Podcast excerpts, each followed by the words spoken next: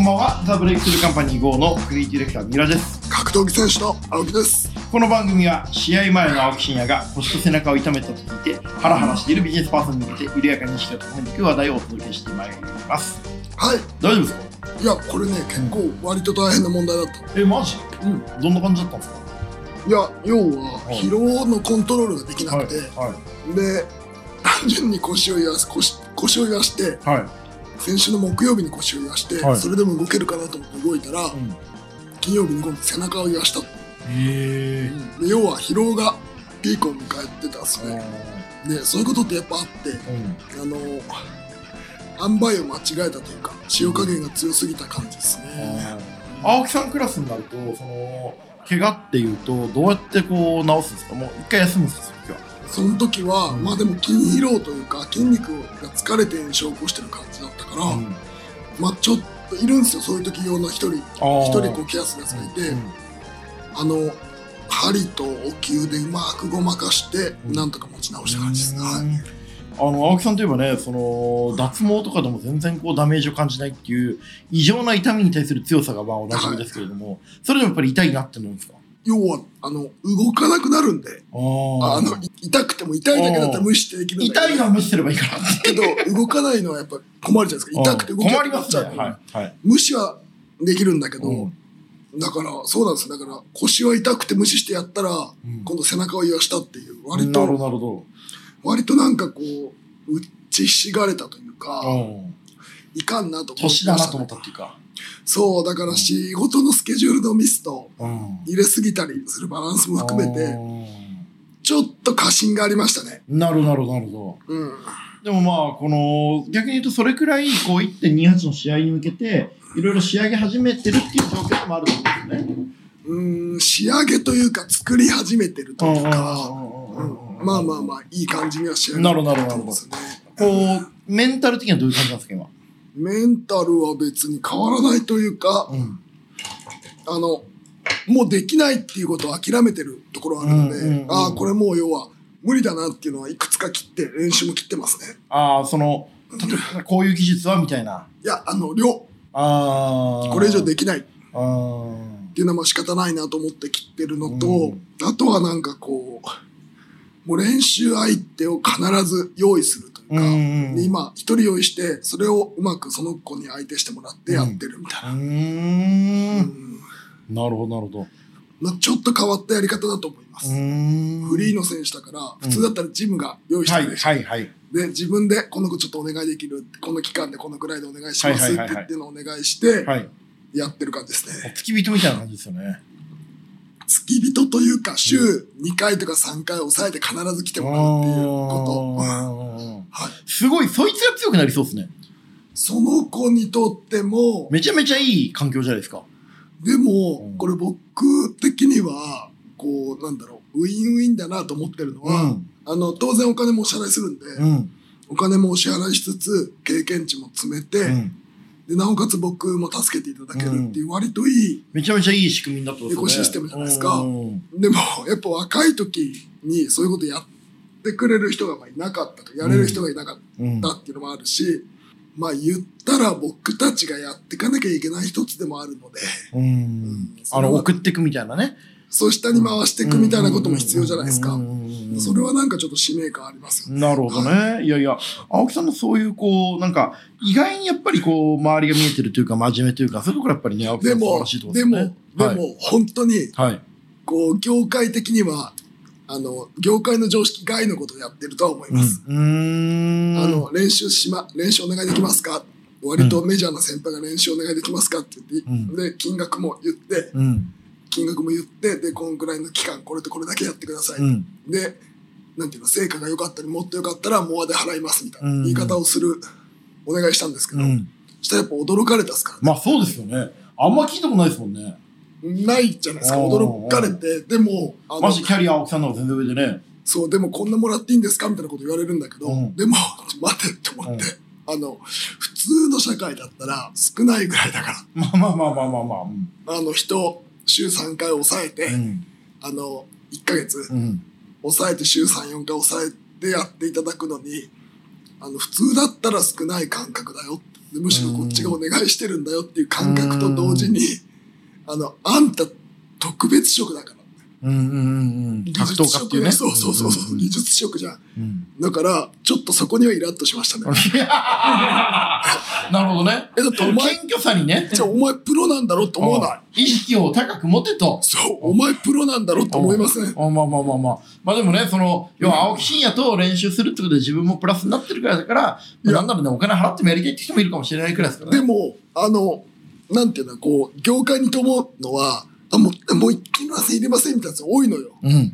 でもさ、いやお前プ違ロ、うよね、と。お前プロだろって思わない。うん、まあ思いますよ。ね。あの、お金いらないっていうのは、本気で頑張らないって言い訳になったりする時ありますからね。そう、お前プロなんだろっていうのは思うし、結局、なんかそういうのが、こう、信用できないですよね。ああ、まあまああ、の、どうせだったらお金払ってもらった方が楽ですよねで。さ、来なかったりするから、その要は。ああ、なあそうのいうさ、ね。うんなあなあの関係だとさ、うんてめえの試合終わったら来なかったりするやつが多いから、こっちはそうしてるのんにん。んそのパーカマ選手はプロなんですかいや、プロ選手としてやってて、うんまあ多分なんか普通に、こう、やってる練習見てたりしても上に来る子なんだろうなと思うし、うんなんかね、25、6だと、はい。俺にできない攻防がある。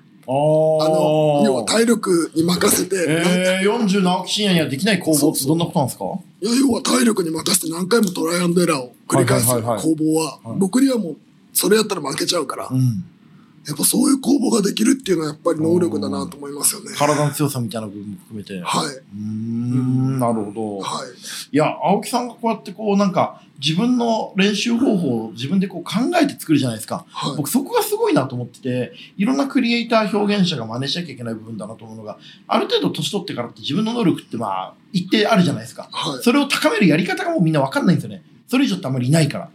い。いないですよね。はい、あとはもう運次第とか才能次第になっちゃうところを、青木さんそうやって自分に合った練習方法を自分で考えてうんトライアンドエラーしてるところが、やっぱすげえなって僕は思っちゃいますね。まあでもね、あと1ヶ月ですからうんね。そう考えると。うんうんもうとにかくあとは、あとは外注。うん。あの、大変な仕事はうん全部他の人にやらせる。っうん。ていう能力を覚えてますね。う今んはいもうとにかくね、こう試合に向けて集中していただきたいなっていうのは僕らね、はいあのーファンのね、こう気持ちでもあるわけですけれども、まあ、よかた連中みんなそれを祈ってますよ。はい。はい。それではね、えっと、頑張っていただきたいのはもちろんなんですけれども、あの、先週がね、箕輪さんが来てくれて、どうでした、青木さん、箕輪さん。いや、相変わらずでしたね。まあまあ、あの、ゆ、やんわりキレキレというかね、あの、いい仲間だなと思うんですけれども、えーその番組でね、えーまあ、リスナーの皆さんから X で、えーハッシュタグ三浦沖で、えー、箕輪さんの回の感想もいただいております。えー聞いてみましょう。ミケさん、ありがとうございます。箕輪さんの声がめちゃ可愛かったのでびっくり。青木さんの PTSD 話が久しぶりの登場でニヤニヤしました。そとれいだう子さんならではのね。それさ、めちゃくちゃ面白い話。あ、お願いしますこ。の前さ、竹浦から急にさ、はあの、夜中の夜11時ぐらいに LINE い。が来た充の実。からね。ルはイいスカの竹浦はいさんが、青木さん大変ですっていう、青木さんの元カノと名乗る人が、んあの赤坂のバーにいますって言って、嘘。とんでもねえなでとん。で大変じゃん。で、やっべえなこれと思って、うんあの、俺そんなにあれだし、そんな名乗るやつは多分本物だと思わないうん。ぞって言ったら、鈴木すずみさんと言いますって言って、 寒気して、嘘だ、あ、あの竹浦、あの、吐き気がするから、ちょっと吐き気が出てきたからって言ったら、あの、なんか、あの、自分から元カノって言ったくせに、僕避けられてますみたいなこと言われて、ドンピシャだったっす ね。 めちゃくちゃ怖かったですおー。寒気がしあま青木した。さん行かなかったっす現場には。えー、もう俺もう本当に、本当無理だと思って、本当ですかだってさ、二つ名前無理じゃん。え鈴木すずみとあ名前も捨てあ、ダブルネームってことですね。うんはいおおみたいな思って、押すって十字切っときました。でもやっぱ元カノと久しぶりに会ってなんか話したいなって時ないですかいや、ちょっと PTSD を俺は上回るな。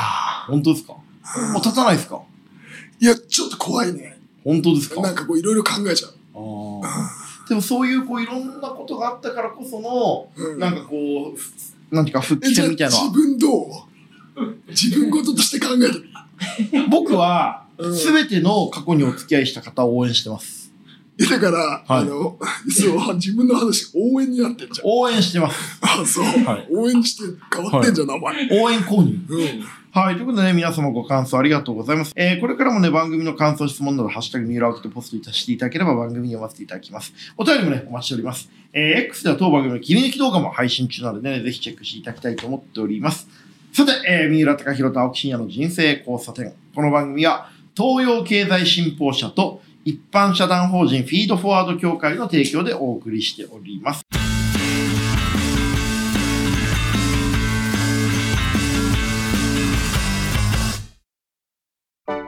経済社会ビジネスライフスタイル今の世の中をつかむ最新ニュースから時代の一歩先を行くこれからを見据えた情報まであなたの知りたいことはここにある東洋経済オンライン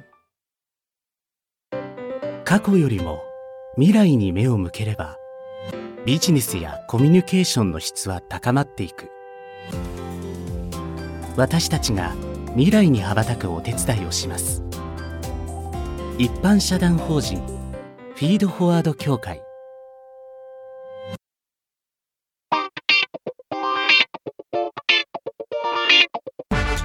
えー、それではですね、本日のメインテーマいきましょうか、青木さん。はい。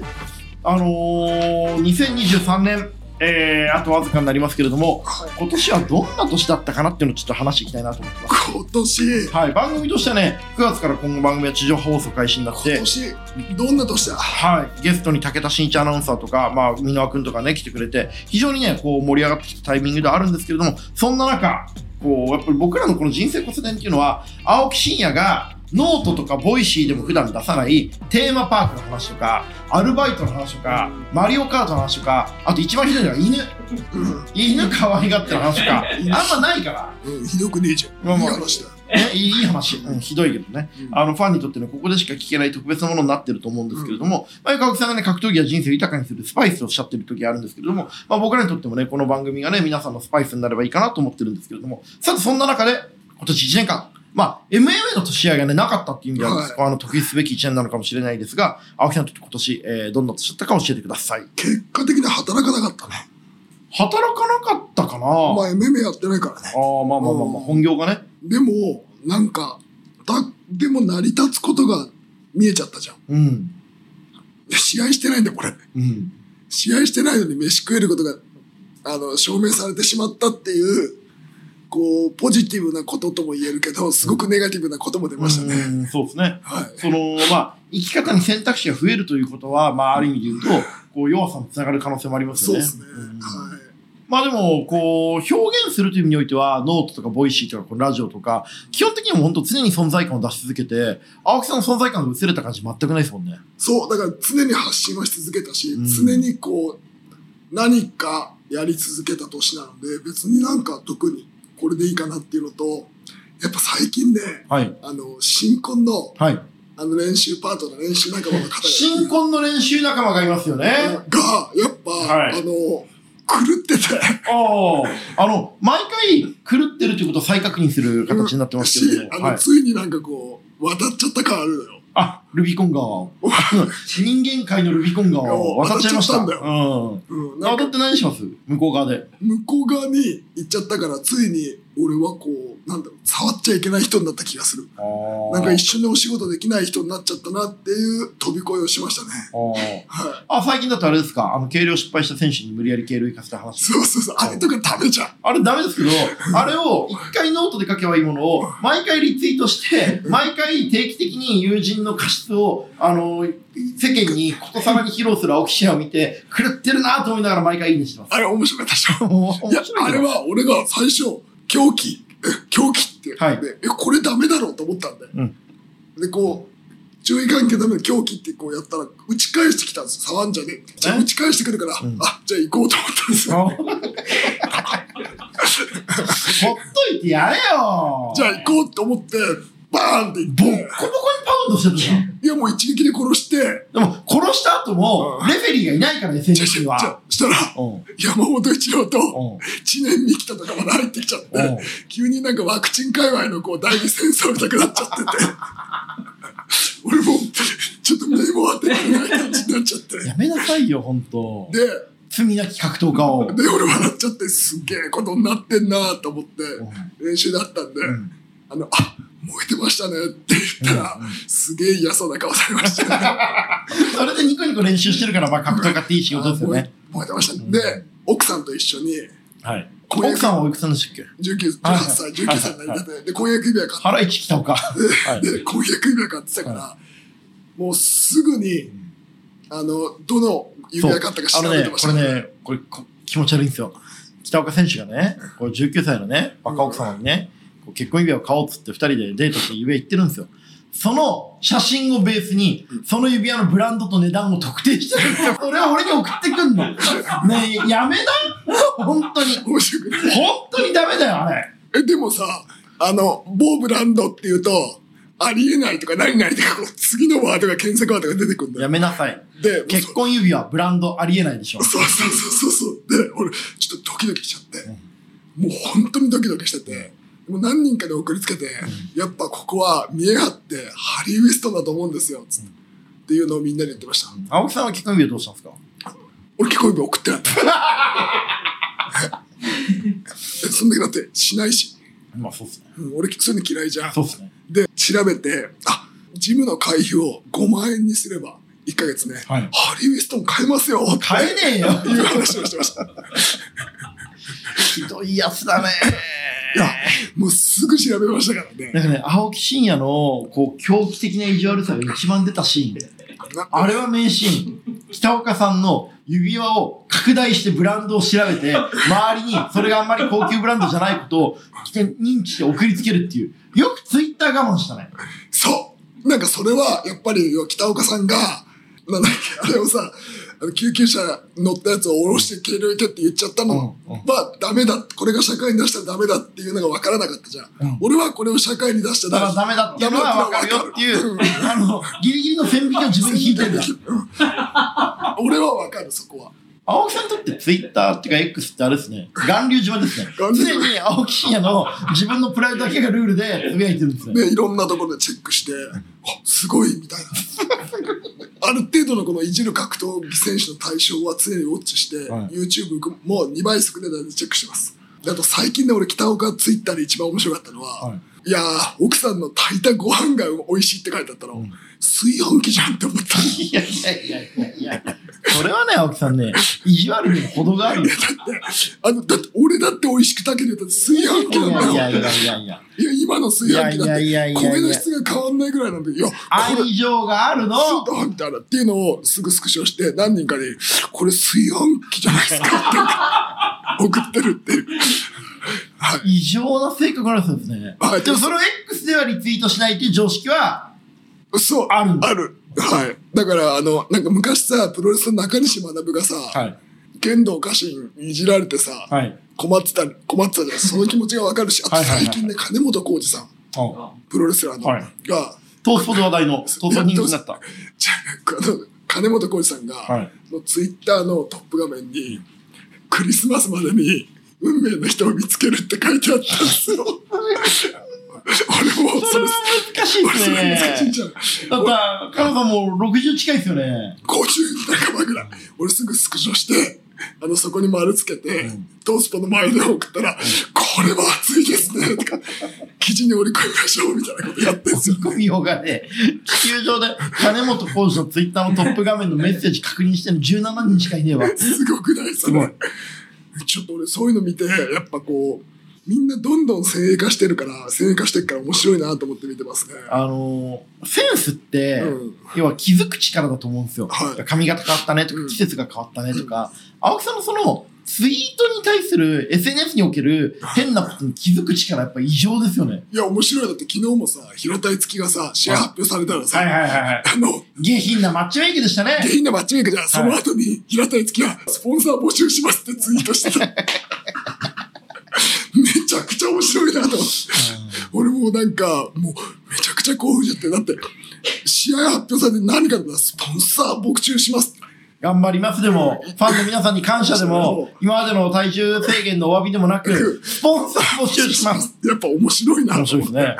まあ、脳の太いネジがな飛いんですよね。でるじゃん。うんやっぱこうなんかいろいろこう、情緒がないとか情緒が行方不明な感じがいいっすね。ん情緒も常識も行方不明ですね。そういうなんか面白いものを常にこう探し続けてます、ね。はいはいはいはいはい。青木さんもそういうアンテナはね、ほんと高いですね。はいでも品のないマッチメイクだね。あれはね、であれは、控え室で楽しむものなんだよ。うん。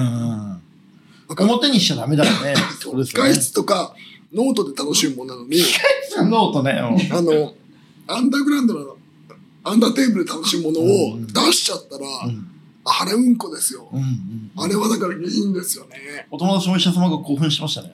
え、もうあれはちょっとさ、異次元じゃん。 でさ、あの、やっぱアーセンはコメント出しちゃダメそよ。うですね。あれに出しちゃダメですよね意。地でも出しちゃうダん。メ。うん。いろんな人から言われるけど、そう逃げ切らなきゃダメでしょそうう逃ね。げ切らなきゃいけないし、んあのこれアーセンはやっぱリングサイド座ってて、うんこうじーっと見てて、ん終わったらこうやって立ってたくさんして なんでちょっと角川春樹の生き方なんだよ。こうやってこういう感じでまあまあ帰そるうのでいいんじゃないもうそれしかないですよね。それしかないよ、うんと思うんですよねで、その全体像を解説する青木の音が売れるってことですもんね。そう 俺は一番面白くなってきましまああたの、ねアーセンさんが活躍した方が青木の音売れるでしょ。いやアーセンやっぱ相性いいっすねあそうですよね。はい本人飽きちゃってるけど。俺はでもだからアーセンが来てるっていうのもあるんですよねあれが面白いとは俺は正直思わないですねいやああれ、のなんていうのあれってアーセンだ。じゃああの試合があの、マッチメイカーね。平田三浦が面白いとは正直あんまり思わないですねうんうん。はアンダーカードやるわけですもんね。い。はい。はい。というね、こう2023年青木さん振り返っていただくと、結局は北岡さんとかね、こう、まいあや平田さんとかね、あの、鬼沢先生がいろんな人をいじり続けたね、あの、本当にほのぼのと平和で意地悪な一年間だったという感じがしますけれども。そうですね。はい、ありがとうございます。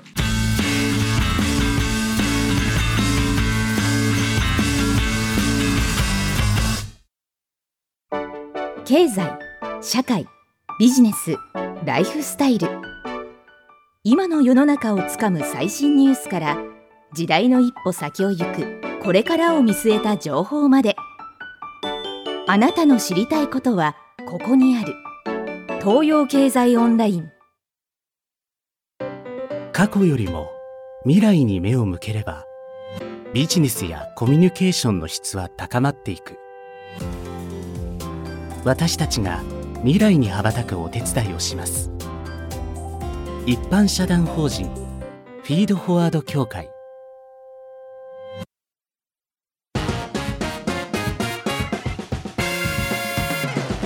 さて、えーもう一つ新コーナーですけども業界飛び間天気予報ということで、えーこのコーナーはリスナーの皆様から職業や、えー経済状況仕事にまつわるメールを募集し東洋経済新報社観光会社指標業界地図の業界天気予報に習い現在の天気今後の天気予報として宣言していくわけですけれどもというわけでリスナーからのメールを読んでいきましょうラジオネーム煮干しさん、はい三浦さん、奥さん、こんばんは。先日の皆さんゲストの前の駅での業界天気予報めちゃくちゃ面白かったです。気になって実際に書店で業界地図を手に取って読んでみたところありがとうございます。買ってくださいね。えー本当にいろんな業界について書かれていて興味深かったです。中でも気になったのは YouTuber という項目です。自分はいわゆるインフルエンサーの動画は見ませんが、趣味に関する動画や生活に役立つものは見たりします。いつ加入したのか忘れましたが、YouTube プレミアムにも加入し、広告カットやバックグラウンド再生機能を使ってお金も落としています。なんだかんだ景気にいい業界なのかなと思ったんですが、お二人どうお考えでしょうか。よくも悪くも注目している YouTuber や何気なく見てしまう動画などあれば教えてほしいです。ということでしたが、青木さん YouTuber はどうですかいや、結局なんか、あれを軸に案件を取る仕事じゃないですか、もはや。はいもはや。はい。別にそこでの広告収入を目指すもんじゃないですよね。うん。うんまあ、広告、一人広告代理店ですからね。メディアを育てて、そこで広告を取っていくって商売ですけれども。なんかね、結局俺は、そのフォロワー数とか、よりもなんかその人のコンテンツの強さが問われる気がしてるっすう。よね。うんんだから結局、フォロワー100万人いるやつよりも T シャツ1000枚売れるやつの方が偉いっていうのはまあ昔から言う言葉ですけども、まあ、そこに尽きる部分はありますよね。あの、東洋経済新報社もね、えー業界地図、YouTuber と業界があるのがすごいですね、会社指標ね。えー読んでいきましょう。テレビ離れが進む中、対照的に視聴者を増やし成長を遂げてきた YouTuber 業界が今、岐路に立たされている。動画広告収入の伸び悩みを受け、YouTuber 事務所最大手 UM は、グッズ販売に注力し、動画広告収入依存からの脱却を急ぐ。しかし、広告単価の低いショート動画の普及も収益悪化の要因となっており、業績への逆風が続く。対照的に絶好調なのが、バーチャルの YouTuber である VTuber 業界。アドセンス収益の比率が低く、グッズ販売やライセンス需要が牽引、成長の勢いは続く見込みです。というふうに言われておりますが、まあでもね、YouTuber ももうね、増えすぎたよね。し、あとさ、ぶっちゃけ Google のさじ加減ちゅうはい、その通りです。なんで、まあ、そろそろキュッて締められたりするのを見ると、あんまり明るいようには見えないし、結局、なんか自分のルールがないやつは弱いですよね。うーん。自分のやらないことやることを決めるっていう意識がしっかりないと、こう流されていって、はいぐちゃぐちゃになっちゃいますよね。は青木さんって YouTuber の友人見たことありますい。YouTuber みたいなものはやっぱあんま興味ないですようね。ん俺もないんですけど、この間ね、あの YouTuber で見てたコムドットヤマトさんって方と対談したんですけど、まあなんか、結構みんな、自分の会社を経営してるってしかそれなりにあると思うんですけど、結局発展性がないから、相当しんどい人生だなと思いましたね。あと、なんか、YouTuber で面白い人少なくないうん。面白い人の YouTube が面白くてあるけどね。そう。なんで、やっぱこう、あんまりだな、うん。はい。あの、格闘家だと誰に YouTube やってほしいですか格闘家の YouTube ってもうテンプレ見たくなっちゃうから、あんまり、あ、本当ですか最近、イチローが、はい。あの、ポッドキャストやってんすよ。はいはいはいあはいれ。抜群に面白い。あ、本当ですかあの、多分あれ、白報堂がうん。プロデュースしてると思う。まあまあそうでしょうね。うんめっちゃ面白い。うーん。やっぱ、あの、言葉のあるアスリートとうん音声の相性めちゃくちゃいいなと思う。うーん、結構聞いてるんですか聞いてる聞いてる。であれはソロで喋ってるんですか誰か聞き手がいるんですかあのね、あれ、一人聞き手がいて、うんで、誰だっけ聞き手がいて、で、一郎は基本的に喋ってますうーね。ん、ちょっと聞いてみよう。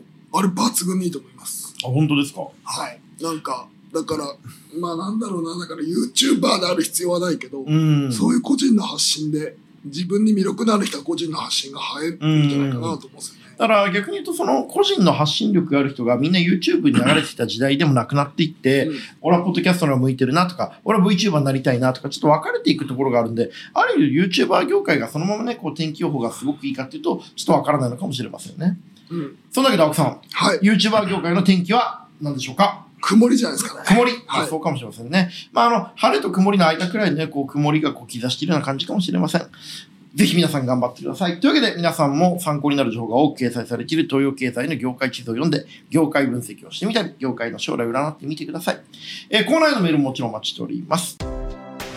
ということでね、今日はここまでですけれども、えー実は、2023年、えー年内最後の放送となります。えー、三浦貴弘と青木さん人生交差点。2024年も何卒よろしくお願いいたします。します。特に2024年はね、1月28日に、えーワンで青木さんの試合もありますので、ぜひ引き続き応援をね、しっかりとこう気合い入れてやっていただきたいなと思うんですけれども、青木さんちょっと、えー聞いてくださってる皆さんに何かコメントいただいてもいいですかコメント。はい。もうとりあえず、はい。良いお年をお迎えくださいだろ。そりゃそうだろうよ。 そうだね。良いお年をお迎えください。これはね、いいよね。その試合見に来てくれとか、頑張るんで応援してくださいとかなしで、淡々と、えー、良いお年をっていう、こういうところがね、青木真也のかっこいいんだなと僕は思います。はい。そうですか。というか番組ね、えーこの番組では感想やたりもお待ちしております。感想は X にて、ハッシュタグ三浦青木でつぶやくか、すべて小文字で三浦青木アットマーク JORF.CO.JP、三浦青木アットマーク JORF.CO.JP まで、えーお送りください。えーこの放送はポッドキャストでも配信中です。人生交差点で検索してみてください。また、オーディオブック .jp 聞き放題サービスやディレクターズワット版を配信中です。オーディオブック .jp で人生交差点と検索していただくと、ここでは話せない裏話を聞くことができますので、ぜひアクセスしてみてください。お相手はザ・ブレイクスルーカンパニー GO のクリエイティブディレクター、ミラと、格闘技選手の青木でした。根本選手は